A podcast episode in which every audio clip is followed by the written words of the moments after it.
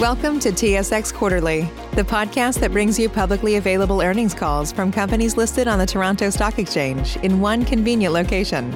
Gone are the days of looking through confusing websites. You'll find the important information right here. Enjoy the call.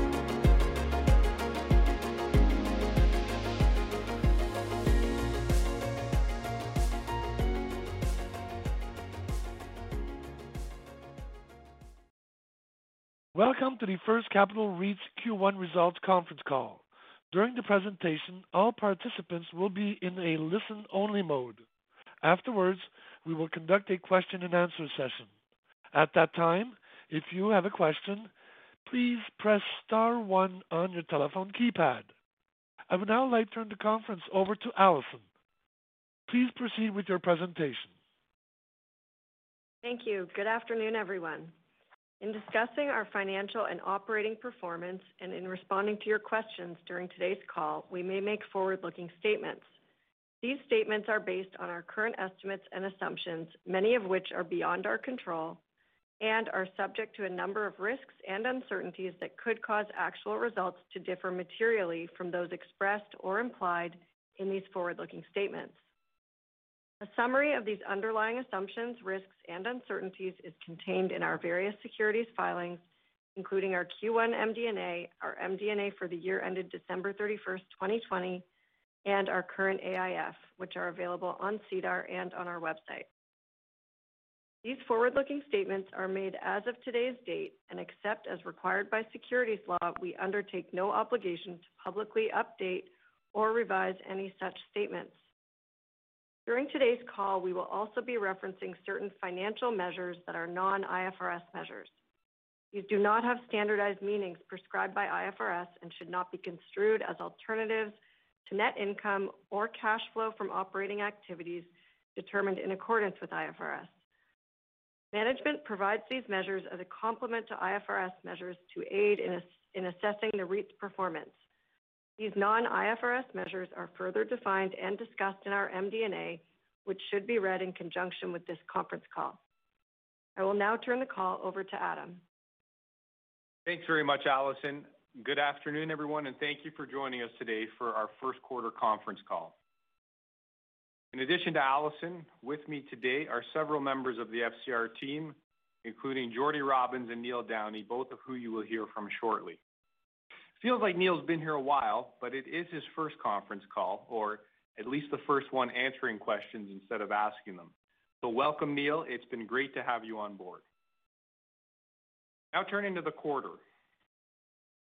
It's safe to say that the environment from an operating perspective over the past year has been far from normal and has been subject to restrictions that have been more frequent and long-lasting than we initially expected back in the spring of 2020. That being said, our Q1 results continue to demonstrate the stability and resiliency of our portfolio during a quarter in which we had the most severe and longest-lasting restrictions imposed on our tenants and their customers since the pandemic began. Yet, same property NOI and FFO per unit were marginally positive on a year-over-year basis for the first time since the pandemic started. These results were supported by continued leasing momentum, which Neil will touch on. Despite the lockdowns, our rent collections have been fairly stable over the last three quarters, tracking in the mid-90% range.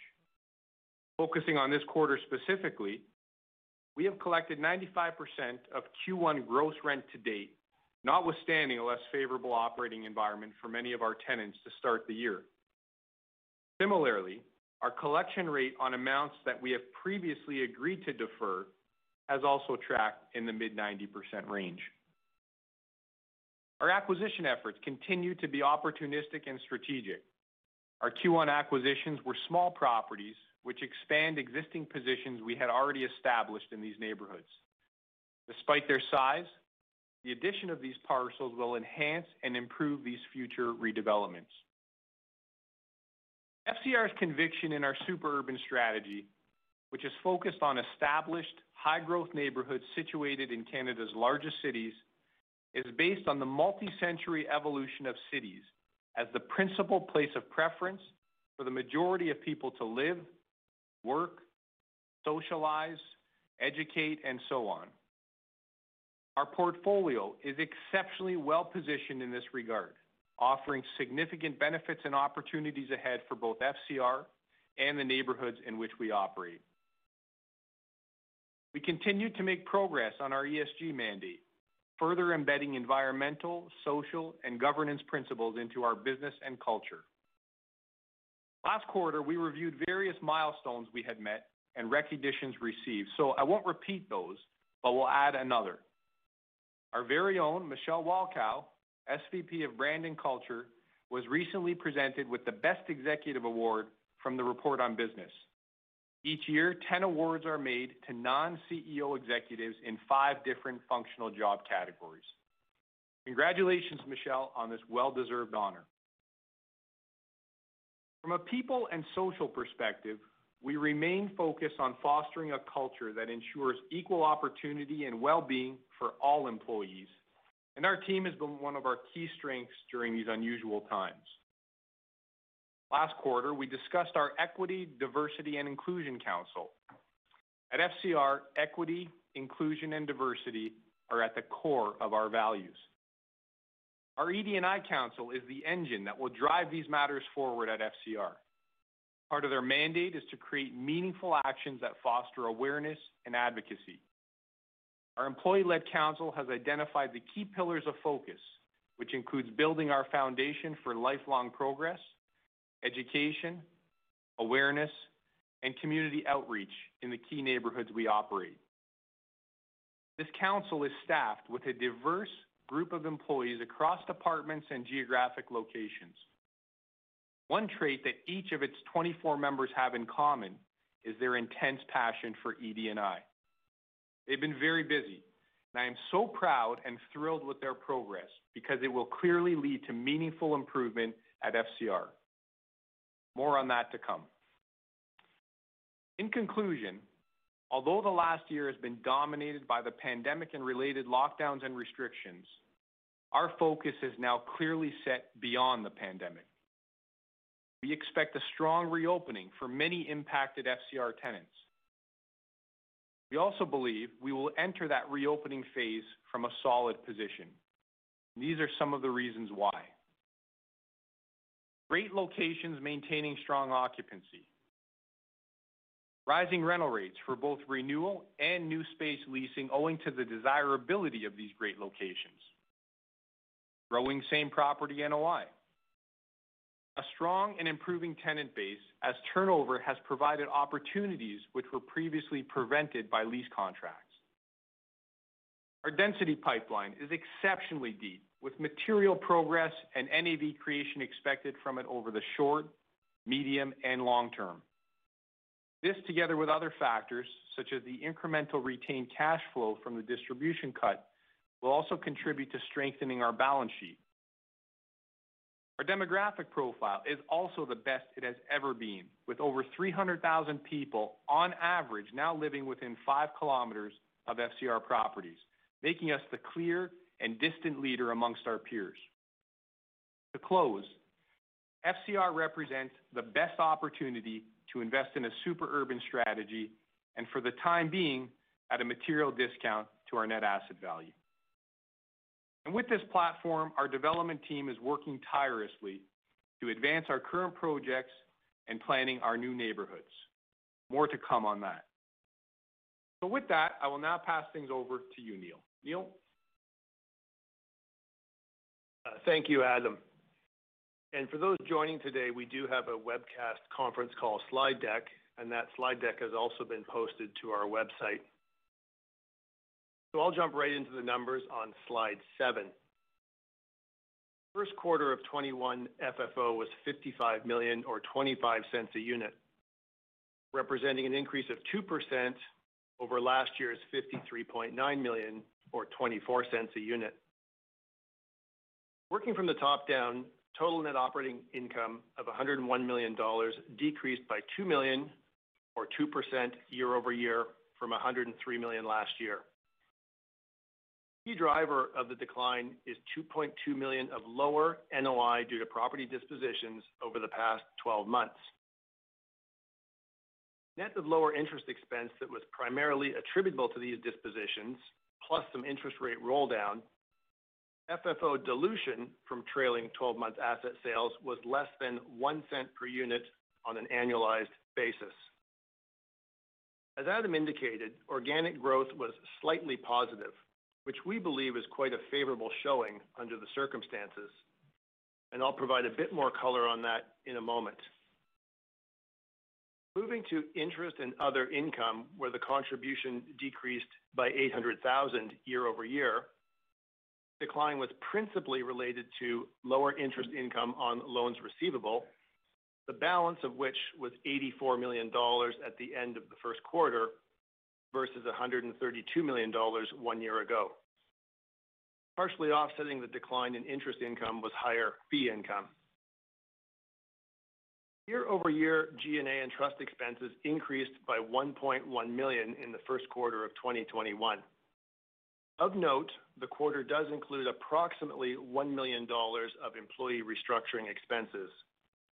And finally, our other gains, losses, and expenses line is 3.6 million favorable this year relative to last. The prior period included unrealized mark-to-market losses on marketable securities, a tag end of the 2019 REIT conversion expenses, and some residential selling costs.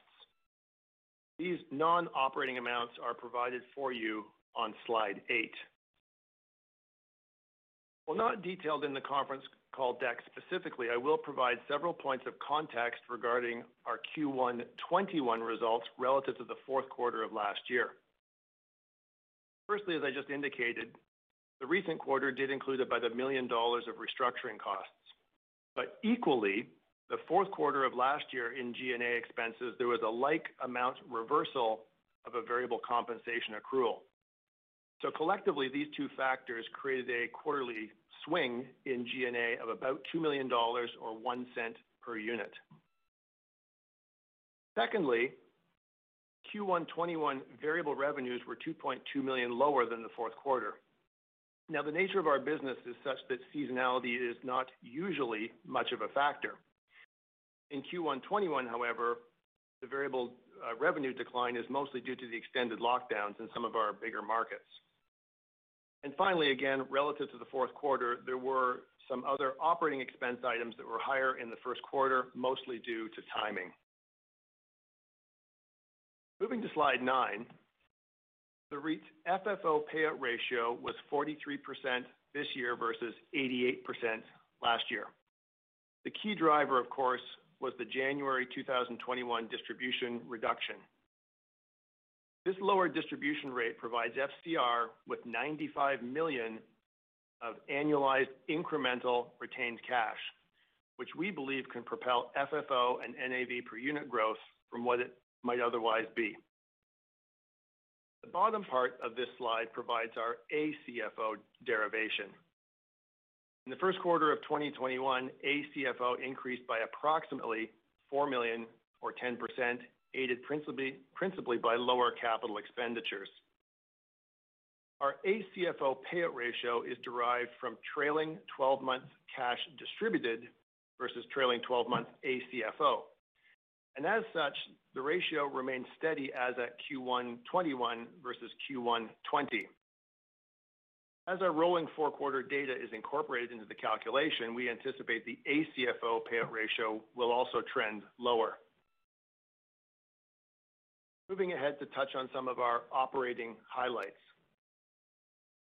Q1 2021 same property NOI growth was 0.4 million or 0.4% positive. So in the face of very restrictive lockdowns, we generated modest same property NOI growth, and notably, this was against what we would describe as a pre-pandemic quarter. For those of you who do wish to isolate things like lease termination fees, they were 697,000 in the recent quarter versus 304,000 a year ago. So The increase of about 400,000 did benefit same property NOI growth by coincidentally 0.4%. On the flip side, however, factors depressing Q1 2021 organic growth included a year-over-year increase of 2.6 million in our same property bad debt expense. On a standalone basis, this hurt organic growth by a sizable 2.7 percentage points. And As you might imagine, under the circumstances of widespread lockdowns in the recent quarter, there was a decline year-over-year in variable revenues that also adversely impacted Q1 2021 same-property NOI growth. So Overall, I believe these statistics truly reaffirm the resiliency of our business. Moving ahead, Q1 leasing momentum remained solid. During the quarter, we had 547,000 sq ft of expiries. We renewed 450,000 sq ft of leases, generating an 8.4% rental uplift. Of note, within the Q1 2021 statistics, there were two large fixed flat rate lease renewals covering 186,000 sq ft of area in total, or about 40% of the renewed GLA. As indicated on slide 11, I believe it is, our average net rent per square foot rounded out the first quarter at 21.99 dollars. That's an increase of 0.10 per square foot from year-end 2020, and that's principally a function of rent escalations. On a year-over-year basis, net rent increased 0.48 per square foot or 2.2% from 21.51 dollars. That growth is generated uh, quite equally between rent escalations, renewal lifts, and an impact uh, from some dispositions where we did sell properties with lower average net rents. Briefly on slide 13, our Q1 year-end occupancy was 95.8%. That's down 40 basis points from year-end 2020 and down 60 basis points year-over-year. The first quarter of 2021, specifically 20 basis points of that impact was due to 97,000 sq ft of closures exceeding 45,000 sq ft of openings. Now, placing the occupancy decline into context, recall that a year ago, our occupancy was close to an all-time high. And if you look back over a decade at FCR's historical data, it does show that the portfolio is most frequently between 95 and 96% occupancy. Moreover, owing in a large part to portfolio quality improvement over time, in the recent years leading up to 2020, occupancy was 96%+. Turning to slide 14, during the first quarter, we invested 44 million into development, redevelopment, and portfolio CapEx. Investment activity included development CapEx of 29 million, where the bigger spends were our Leaside Village, Dundas and Aukland, and Wilderton projects. Adding to this was portfolio sustaining and revenue-enhancing of capital uh, CapEx of 11 million, as well as approximately 4 million dollars invested into residential inventory. During the first quarter, we did complete two small property acquisitions for an 8 million dollar investment at our share. Turning to our balance sheet, and in this regard, I would refer you to slides 15 through 17 of the deck. At the end of the first quarter, total property assets at our share, including residential inventory, our hotel, and properties held for sale, they were 9.7 billion in total. This amount was unchanged from year-end 2020 and on a year-over-year basis. Of note, within our MD&A disclosures, there are some enhancements with respect to our investment properties, their character, their valuations, and their income generation potential. We hope that you find these disclosure changes useful in understanding our business and the inherent value in our company. For 2021, property values have been, in aggregate, quite steady. Our March 31st overall weighted average stabilized cap rate was 5.0%, and that number is consistent with year-end 2020. Within FCR's balance sheet, you will note that some property classification amounts have changed. Most notably, held-for-sale properties are 254 million at our share at the end of the first quarter, and that's an increase of 92 million from year-end 2020. While we do not disclose our held-for-sale properties on an asset-by-asset basis, I will note for you that there's 11 properties in this category. They are a mix of density value, income-producing, and development properties, and this is something you should be able to easily infer based upon the relatively modest NOI contribution from these assets in the first quarter of 2021. Our net debt rounded out Q1 at 4.7 billion, again, unchanged from year-end 2020. So Too is our net debt to total assets ratio of 47.3%, unchanged. While there was essentially no movement in the amount of debt over the last three months, there were some changes in our debt composition. We did carry over 100 million of cash coming into Q1. On March 1st, upon the maturity, we repaid 175 million dollar Series N unsecured debenture. We also funded 14 million dollars of mortgage maturities and amortization in the first quarter. These debt repayments, along with small acquisitions, maintenance CapEx, development CapEx, are such that our cash balance rounded out the first quarter at 19 million dollars, representing a drawdown of 82 million from the end of the fourth quarter. During the quarter, we also drew approximately 108 million on our credit facilities, including 104 million on our revolvers and 5 million dollars on our construction facilities. At March 31st, we had 720 million of availability under our credit facilities, and including our cash balances, this put total liquidity at 739 million. Today, our corporate liquidity is slightly higher at 745 million. And on slide 17 specifically, you can see a graphical depiction of our term debt maturities. Those maturities are very modest this year. They include only 56 million dollars of mortgage maturities over the balance of the year, and that's about 1% of our total debt.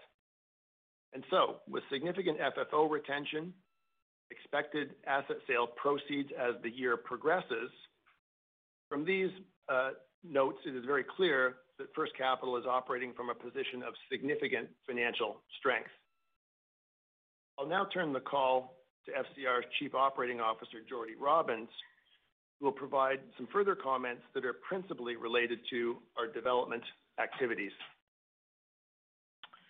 Thanks, Neil, and good afternoon. In Q1, notwithstanding extensive lockdowns, we made meaningful progress both with our major construction projects and with our entitlement program. Given the nature of the work, all our major projects were exempted from the government-mandated shutdowns. What's more, our extraordinary construction team successfully managed both manpower and materials. As a result, we've not seen any material impact to our construction schedules or to our budgets. In Montreal, the construction of the first phase of our Wilderton development located in Côte-des-Neiges continues to progress. The majority of the 110,000 sq ft of retail space has been pre-leased, and we are nearing completion and expect to deliver possession to Metro and Pharmaprix in the second quarter. With the progress we've made to date on the project, we're now in the process of selecting a residential development partner for the final phase, consisting of a 200,000 sq ft, 111-unit residential rental building that we plan to begin construction on next year. Moving to Toronto, in Q1, we received our occupancy permit for the first commercial floors of Station Place, our newly named mixed-use retail and rental residential project located at Dundas and Aukland, abutting the Kipling Transit Hub. Leasing of the residential component will commence later this year.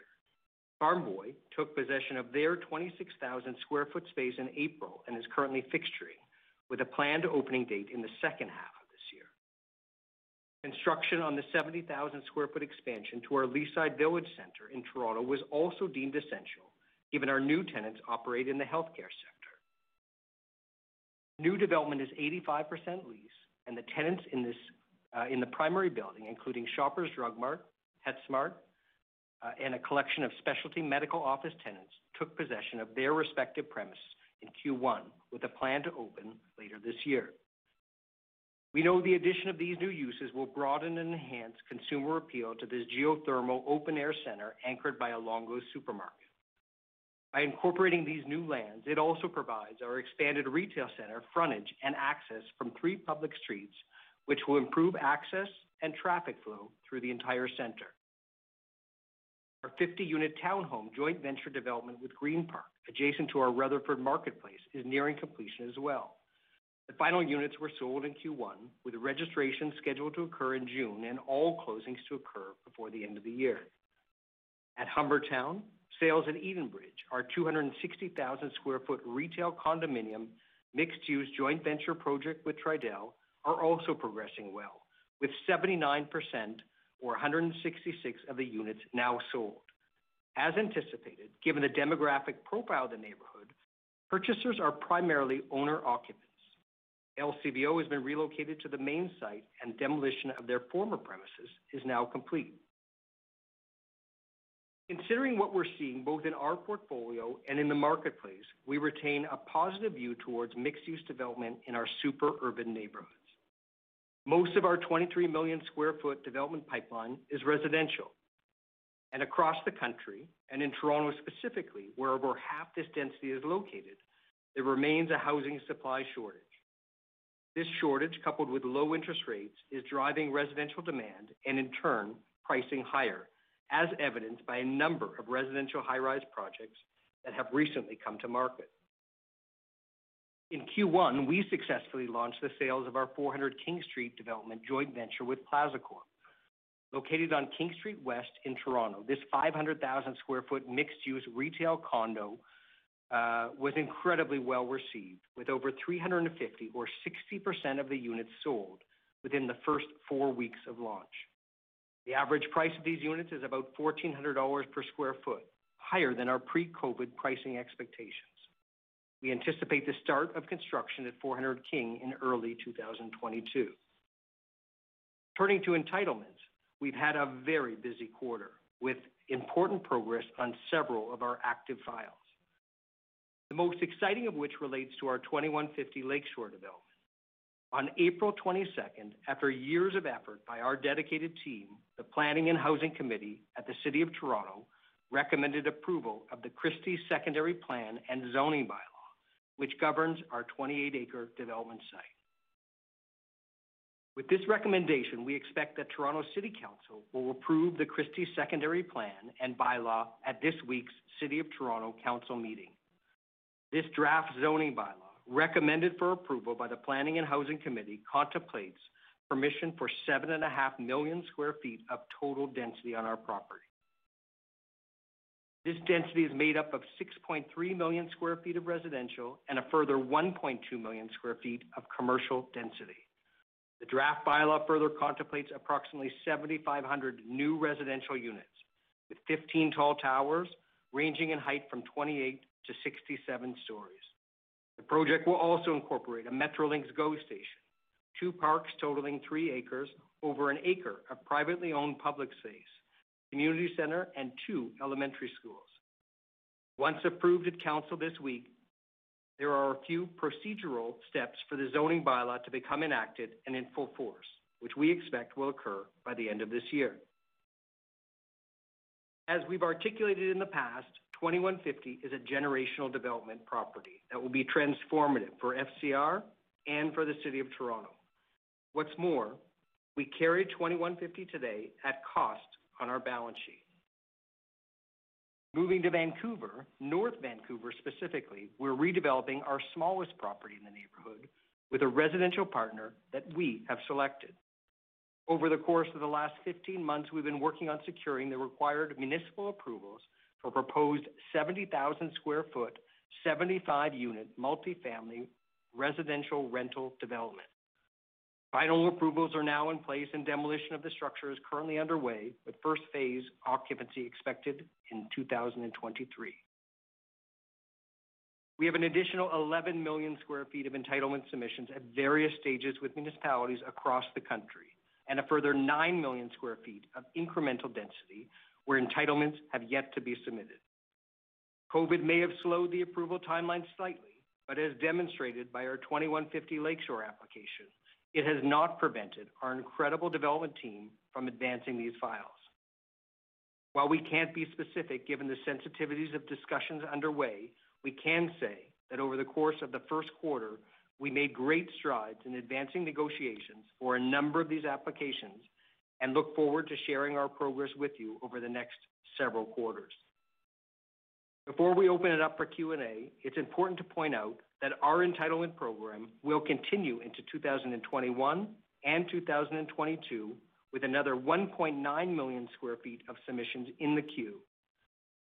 As these previous and future applications are approved, we will be able to create and realize meaningful value but retain optionality by developing this incremental density ourselves with a strategic partner or by selling it to a third party.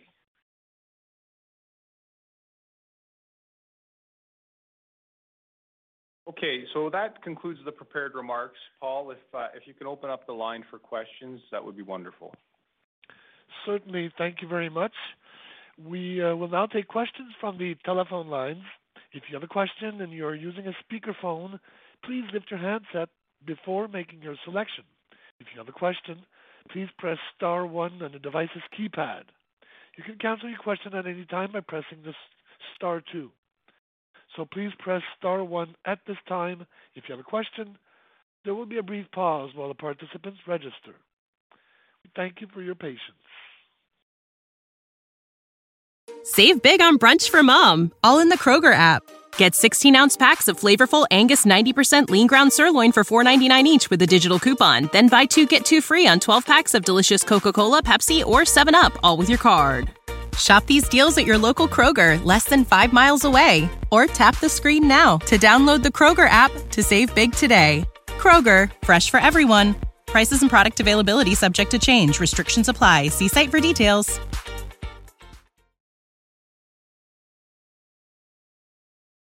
We have a first question from Tal Woolley. Please go ahead. Your line is open.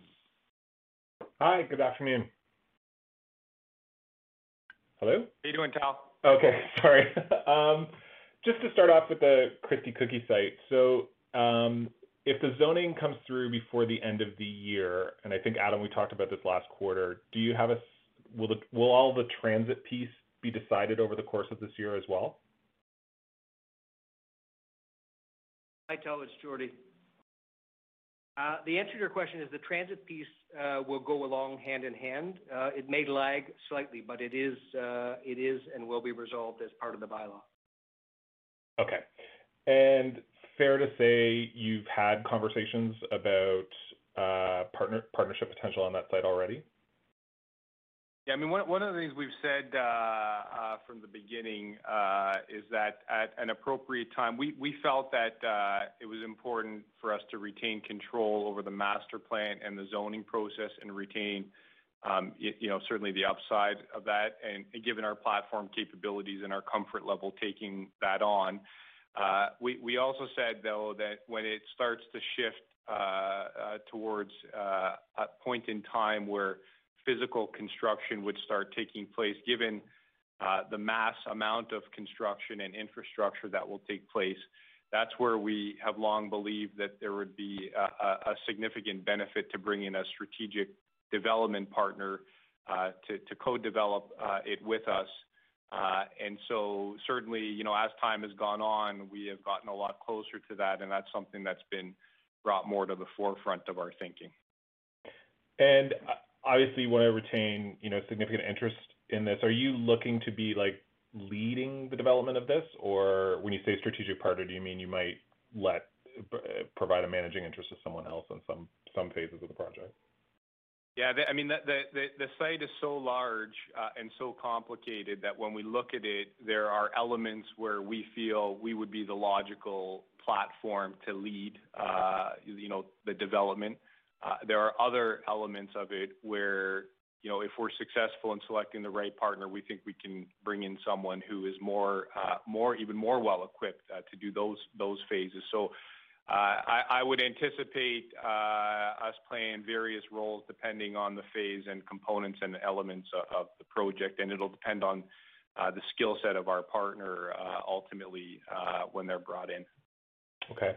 Um, I just wanted to ask a bit about King High Line. There's still about, I believe it's just under 30,000 square feet you're completing, and I'm just wondering what what parts of that that is, like what's still left to kind of complete on the site, and if you can give us an update just on how the residential operations have gone there. Yeah. Jordie will comment more more on it, but it is all residential. Uh, so the retail is about 160,000 sq ft. That's been fully leased for quite some time. All tenants in the commercial retail component are in occupancy and paying full rent. Um so the balance is some of the residual components of the residential that are nearing completion and likely in the next quarter or two will transfer. In terms of uh and just so just so we're clear, was the other part of your question how the residential is going? Yeah. Yeah. Okay. So that's the part I'm gonna turn over to Jordie. Okay. So um, uh, we're just about 70% of the 506 units are uh, leased today. Average rents are generally in line with uh, our budget. Um, as you and probably everyone else have seen with other purpose-built rental property owners in the city and the country, um, residential rental has been a segment that has been Uh, certainly most impacted by COVID, and King High Line, I would say, is no exception to that. And so, um, it has certainly delayed our lease-up uh, period. Um, but I do suggest to you uh, certainly if the last month or month and a half is any indication that um, the trend is starting to move the other way. And generally speaking, I would say we remain very bullish on rental residential in particular, in particular in Toronto. In the case of King High Line, Um, it really benefits our entire Liberty uh, Village portfolio and frankly makes all of it better. Okay. And then just lastly, on the Rutherford Marketplace closing, just like when I look at sort of the rough invested capital there, like that's maybe a couple pennies towards the back half of the year in terms of FFO. Is that the right way to think about it? Uh, sorry, we're talking Rutherford or Leaside? The Rutherford mar- the condo closing. The closing of the townhomes? Yeah. um, Tal, I think as we indicated, that's likely to be a Q3 uh, closing, and there will be some development profits there that are effectively part of our uh, income, interest and other income line.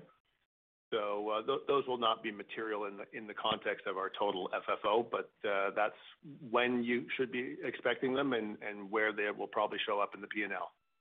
Okay, perfect. Thanks very much, gentlemen. Okay. Thank you, Tal. Thank you. The next question is from Pammi Bir. Please go ahead. Your line is open. Thanks, and uh, hi, everyone. Um, just with respect to the, I guess, the expected approval at Christie Cookie, how are you thinking about recording, I guess, the incremental value created in terms of the process from zoning or successful zoning? And then any comments on perhaps the potential magnitude and timing of that? Yeah, I mean, our process for writing up uh, land that's going through the development process uh, is generally Um, the first write-up occurs when we have certainty or a high degree of certainty around zoning. Um, we think we're within a quarter of achieving that on Christie Cookie. So, um, you know, unless something unfolds different than what we expect at this point, uh, we think that uh, likely in Q2, that milestone gets achieved, and consequently, uh, there would be an impact because there is. We're not gonna comment on the magnitude of it, but there is a meaningful uh, delta between what is being carried on on our balance sheet, which still represents historical cost, uh, and what um, you know, the range of market value would be for a zoned site. And sorry, Adam, can you maybe just remind us what it's carried on the balance sheet at? No, we never disclose individual asset values uh, that we're carrying it at. Um, You know, we disclosed uh, at the time of acquisition what we what it cost to purchase. Uh, we've been working very hard on it. Lots of sweat equity invested, but also uh, some meaningful capital as well. And so you'll be able to get in the ballpark, Pammi, but disclosing what we're carrying individual assets at is not something that we've historically done and are not planning to change that anytime soon. Got it. Um, okay. And then just um, maybe going back to your comments on partners there, I guess, again, thinking about it as, you know, getting through the zoning process or successfully zone it, whether it's next quarter or maybe shortly after, but is it uh, maybe too early then to still think about monetizing any portion of that value created, um, or would that be under consideration this year? Um, Uh, look, one of the things we're really excited about with Christie is uh is the number of levers that it represents for us. Um and while the monetization uh, of it is, uh, you know, a portion of it's appealing to us, what's more important to us is securing the right partner because, you know, this is a multi-billion dollar development that should have a very material amount of profit in it for an extended period of time.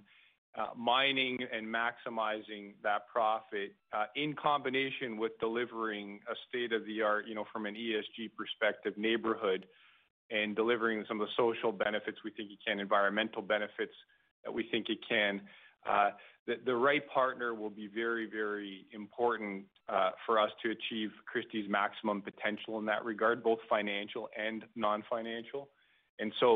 Um, that's going to take priority um, over monetization. Obviously, they're both really important to us, but just so we're clear on where we're focused in terms of priorities, uh, we think assembling the right development partnership group to complement our skills uh, will be exceptionally valuable. Uh, and that may not mean that it goes to, you know, someone that's gonna pay the highest price and, you know, that's just something we'll factor into the decision-making. Got it. Um, okay. And just maybe one last one for me. Um, coming back to just the overall disposition program, uh, you know, and looking beyond, I guess, the I think there's 275 million held for sale. You know, is it fair to think that perhaps the bulk of what might be sold, um, beyond that amount and thinking about this year or even next year, uh, it's fair to think that those would have similar attributes, meaning minimal NOI and, or do you see them see some additional or more traditional income-producing properties, um, on deck for the rest of this year? Yeah, it's a very good question, Pammi, and our disposition program has evolved in a very deliberate way. And uh, you know, we didn't necessarily take the easiest path forward. So we really started at at uh, focused on selling what we viewed as to be the tougher assets we would have to sell. And some of those went a lot better than we expected, and you know, some of them were a bit tougher. And and uh, all in all, we felt the business was much better off proceeding the way we did. Uh, They they were the most painful because they also carried the highest uh, yields in place, which resulted in the most dilution from an FFO perspective. Then you know, we said, okay, so we've kind of cleared cleared the vast majority of those types of assets. Then the composition started to change. And if you look at the transactions that we closed at the end of last year, they were different. The composition between density and uh, IPP started to gravitate a bit, not materially. Um, but the cap rate and the quality of the assets, uh, you know, uh, the IPP portions were. they're great assets, but they are in the bottom bucket of our portfolio. They would not have been Uh, in that same bottom bucket, you know, two or three years ago. So uh, so you see cap rates coming in. And then we've said, um, you know, Neil's comments in the in in uh when he touched on this in his opening remarks would indicate that there's a much more balanced mix between density and IPP and held for sale. That's definitely something that we see uh, continuing as we progress through the current assets held for sale and others that, you know, we would contemplate adding in the future. Okay. Thank you very much. I will turn it back. Okay. Thank you very much, Pammi. Thank you. The next question is from Dean Wilkinson. Please go ahead, sir. Your line is open. Thank you, and good afternoon, everyone. Good Afternoon, Dean. Uh, first, I'd like to congratulate Michelle on on, on her award. I think with with Neil, that puts three Humberview High School grads on this this uh, this phone call. Uh, Funny you mention that. Michelle has also reminded me of uh, the Humberview alumni connection. Yeah. There's got to be something with our English teacher there. Um, my question is for for Mr. Downey. Um, Neil, you come into this role with with a very unique and tenured skill set and have a lens uh, I would argue, unlike no other CFO in the space. Um, as you've sort of looked over this and have started, do you see opportunities, um, and it's not to suggest that disclosure was lacking in any way, shape, or form, but do you see opportunities to help bridge that disclosure gap on things like entitlements and and excess density to to narrow that, you know, 5 dollar gap between where the units are trading and, and where your IFRS book value is? And, and, and sort of how are you thinking about, for lack of a better term, bringing Mohammed to the mountain? Well, Dean, I don't recall that you were on the high school basketball team, but that sounds like a bit of a layup. You do see some changes, I hope, within the MD&A, specifically in the section entitled Valuation of Investment Properties. And um, you know, the objective here really was to try and add some clarity in terms of the components of value within FCR's portfolio. And, uh, and hopefully what you can see from that on page 13 of the MD&A in particular is that, you know, we generate the overwhelming majority of our income off of 8.4 billion dollars of generally stabilized same property assets. And then beyond that, we do have 1.1 billion of other assets, including major redevelopment, ground up development, properties under construction, our held for sale bucket, as we've uh as we've already discussed. And those assets, characteristically, you can see are earning a fairly low NOI yield. But for the most part, they're not. their value is not in the NOI that's in place. Right. In many cases, Uh, the value, for instance, is in uh, the as of right density within these buckets. Um, the fact that some of these assets are still in transition, et cetera, et cetera. So, you know, I would say that we are hopeful that uh, this will help readers of our disclosures, you know, maybe you know, bridge some of the gap that's been there in terms of understanding the components of value. Yeah, I guess it's a problem that's endemic within the space, right? Uh, the way we've always looked at NAVs, it's like a one-year DCF, and that's, um, you know, not what the real world looks like. Um, big big job ahead of you, but um, I'm sure we'll all get there. That's all I had. I'll hand it back over. Thanks. Okay. Thank you very much, Dean. Thank you. The next question is from Mark Rothschild. Please go ahead. Your line is open. Thanks, and good afternoon, everyone. In regards to the re-leasing spreads, which I think were 8% in the quarter, just like a few questions on that. Um, one, is that a good number to take? Obviously, it jumps down a little bit as a trend that you think you can operate around now. And in that context, um, do you think market rents have stabilized? Um, Is there good information now to know where rents are? Have they moved at all? And maybe you could also just expand on it. I'm not sure if you disclosed the retention rate of leases that expired in the quarter. It might be in the disclosure, and I missed it. Um, what was the retention rate for the quarter?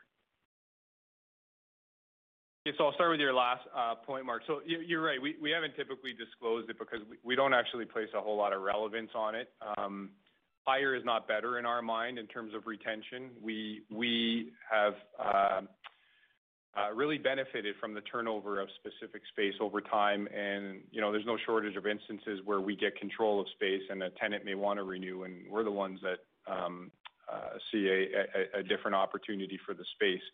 Uh, this quarter, Neil did in his prepared remarks give you the elements of the retention rate. It was about 72%, I believe. Um, we like it to be not much less than 70, not as high as 80, generally. That's generally where we've run.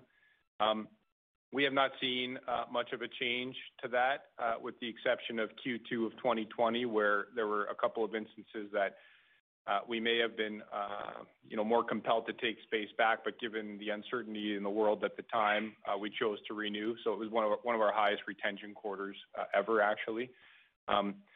Market rents, um, you touched on a couple of things that would indicate perhaps they've moved around. We have not seen that. Um, market rents and in fact, most of the leasing metrics, if not all of them, is the one element of the business we have not seen evidence of the pandemic. And so uh we have not seen a softening of rents uh, uh, at all. Um, uh, and on renewal rates, that's been pretty much the same thing.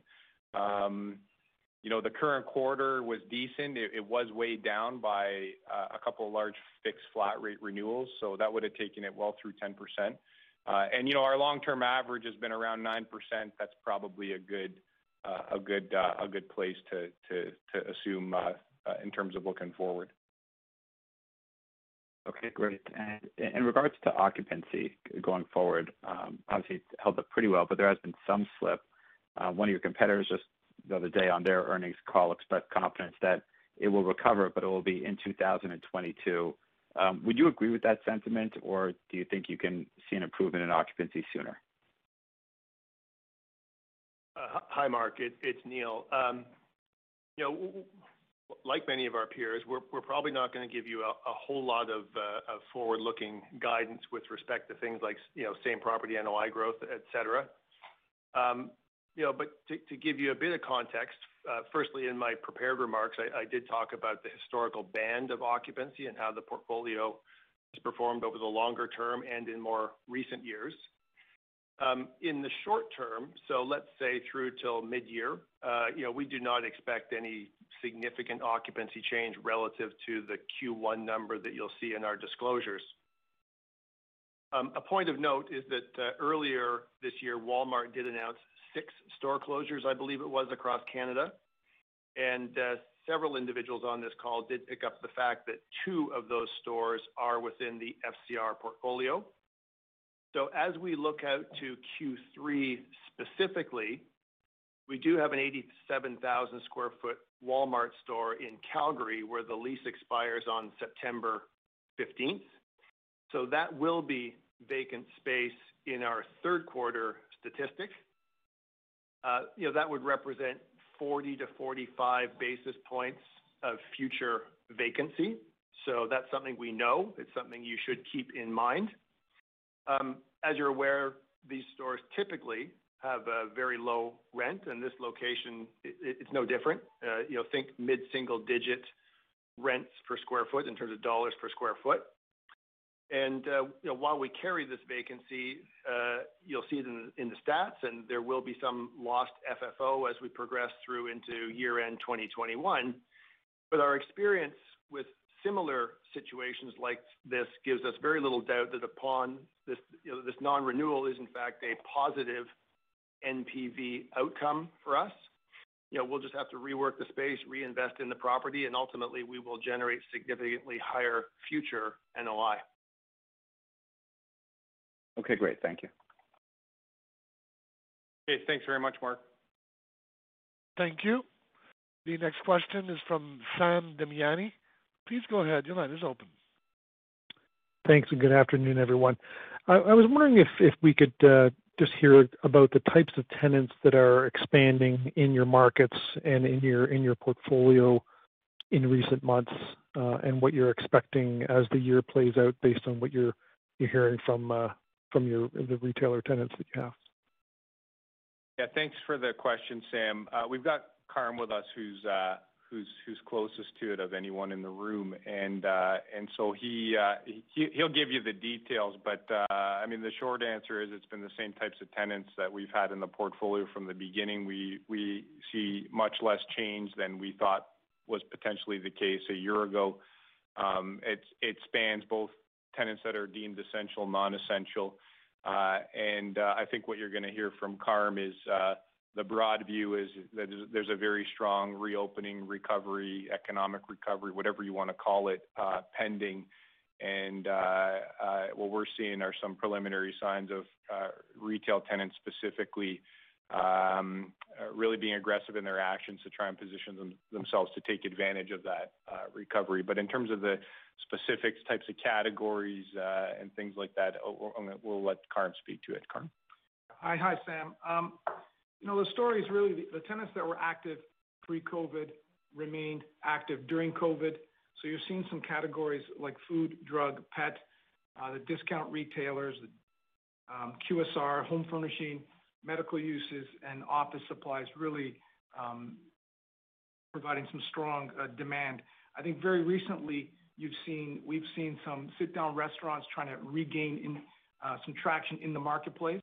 I view those tenants as really they're trying to gauge when the recovery is going to spark, and they want to get into the gate now and look for some key locations, as well as uh, apparel. I mean it's not usually a big category for us, but some apparel tenants are starting to reengage with us and trying to uh, look for space. Okay. Thanks, Thanks, Carm. Thanks, Adam. That's helpful. What about what about fitness and and gyms? Are are they are they uh, how are they holding up, and and what's your expectation over the over the medium term? Yeah. They, I mean, look, they've they've had a tough go, uh, no question about that. Um, uh, we're feeling uh, like we have a lot of confidence in that category now versus a year ago, and that source of confidence comes from Uh, the multiple reopenings that have occurred so far in Canada. And in general, they've opened up exceptionally strong and recaptured a very high percentage of their sales volume. Um, and and probably more important than that is is uh monitoring uh, that industry in other countries that are much more advanced and are effectively fully reopened. Uh, what what we've seen is there's clear evidence that there's pent-up demand. It continues to be a growing sector.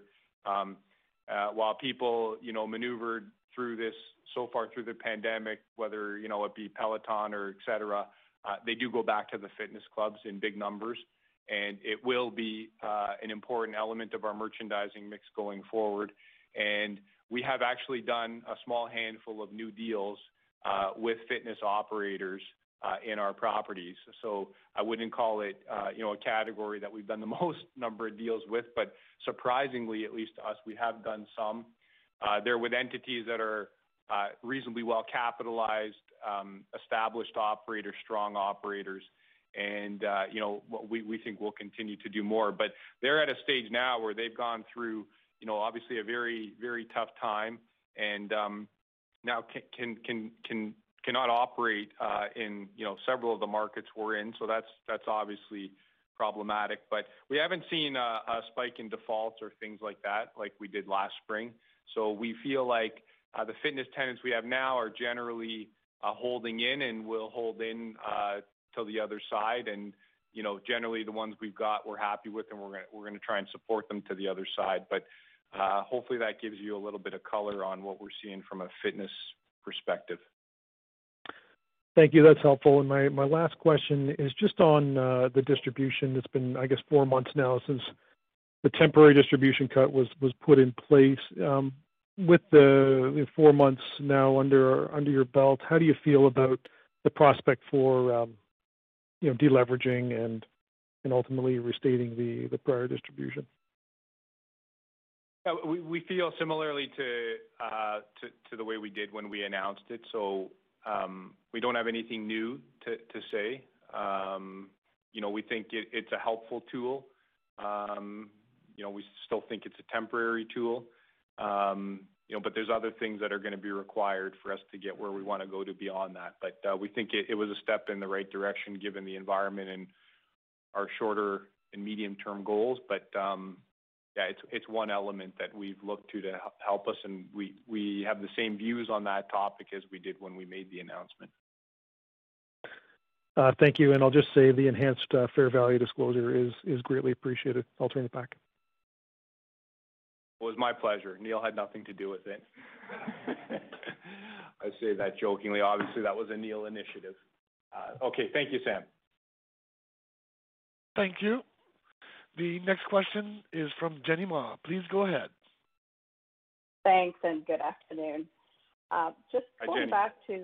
Hi. Just going back to the development pipeline. I'm wondering if your thinking on apartments versus condos have shifted over the last while, given that there's so many moving parts. Um, it seems like at least with 400 King, you're getting some pretty strong pricing. But when you try to balance out some of the short-term challenges and potential um, risks with uh, with regulation around multi-family ownership, um, and you know higher construction costs overall, and the certainty of selling off condo projects, has that changed your thinking around how to balance your residential development?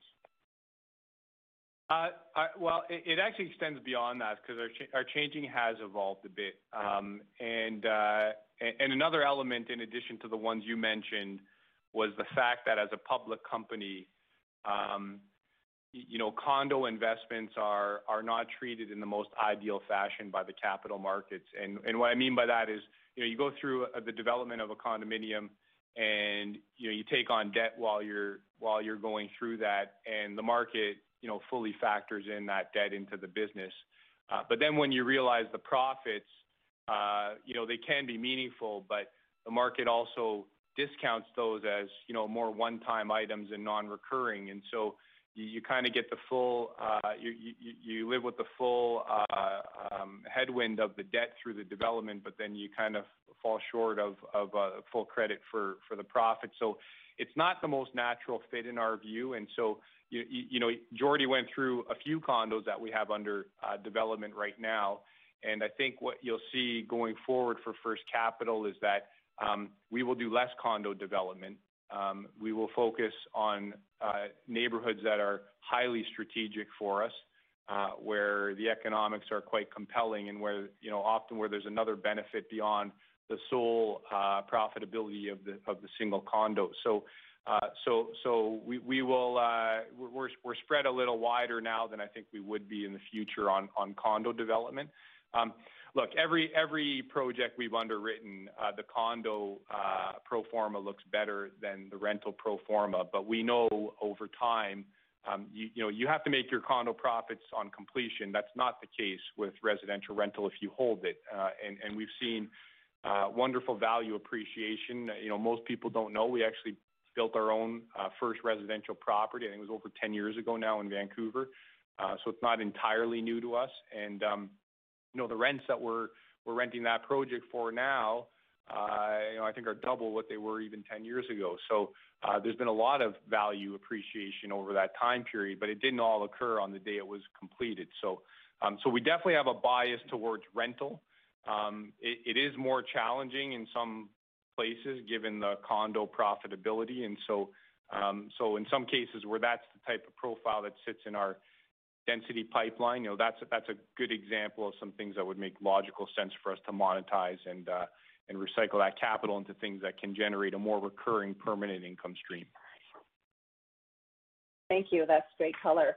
Um, with regards to the variable revenue component, um, I'm just wondering if you could talk a little bit more detail about what makes uh, that up. Like, you know, in terms of balance, how much of it is the hotel versus you know, temporary rentals and, parking. Just how should we think about that piece, um, which is not big, but it's uh, there's a materiality to it. So anything would be helpful there. Yeah, Jenny, it's uh, Neil. So you know, you have, I think, in essence, identified the components. It would be the hotels, uh, it would be parking revenue, and uh, believe it or not, there is a small amount of percentage rents um, in the business that have you know tended to be uh, consistent from year to year. So you uh, you did identify the three primary sources. Um, obviously, it's very difficult for a hotel to be profitable when things are pretty much in full lockdown and occupancy is close to zero. So you know that would certainly be a big part as to why the Q1 uh, was impacted in that regard.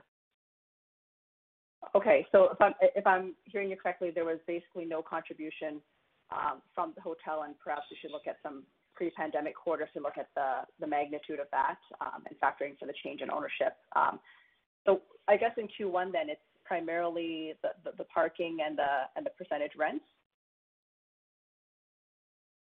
Q1 versus Q4, yes. Okay. And how would you differentiate the percentage rents in that bucket versus the, the actual line item for percentage rents?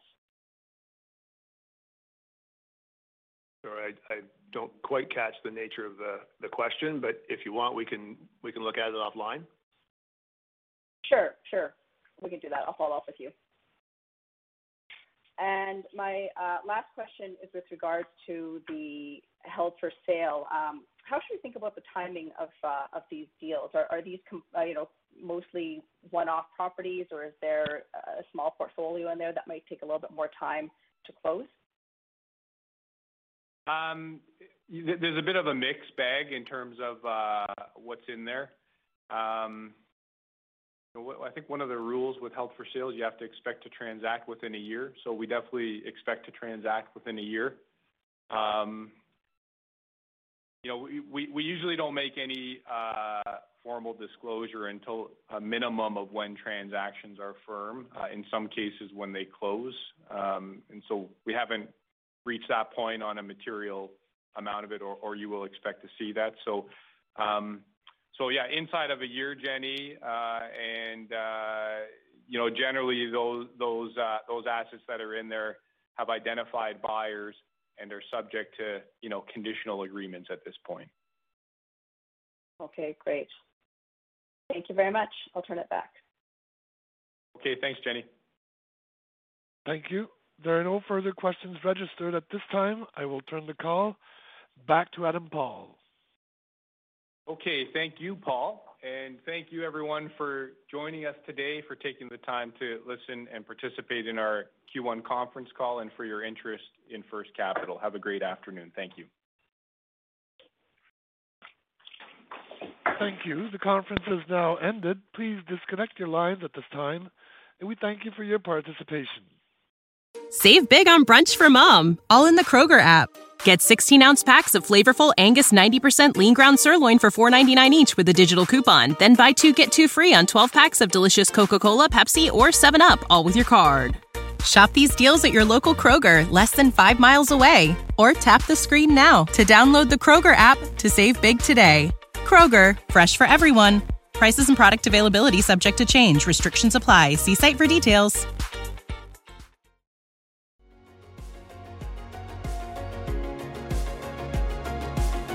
Thank you for listening to TSX Quarterly. If you enjoyed the cast, remember to leave a good rating. And remember, for any additional inquiries, please consult the company's investor relations section on their website. See you next time.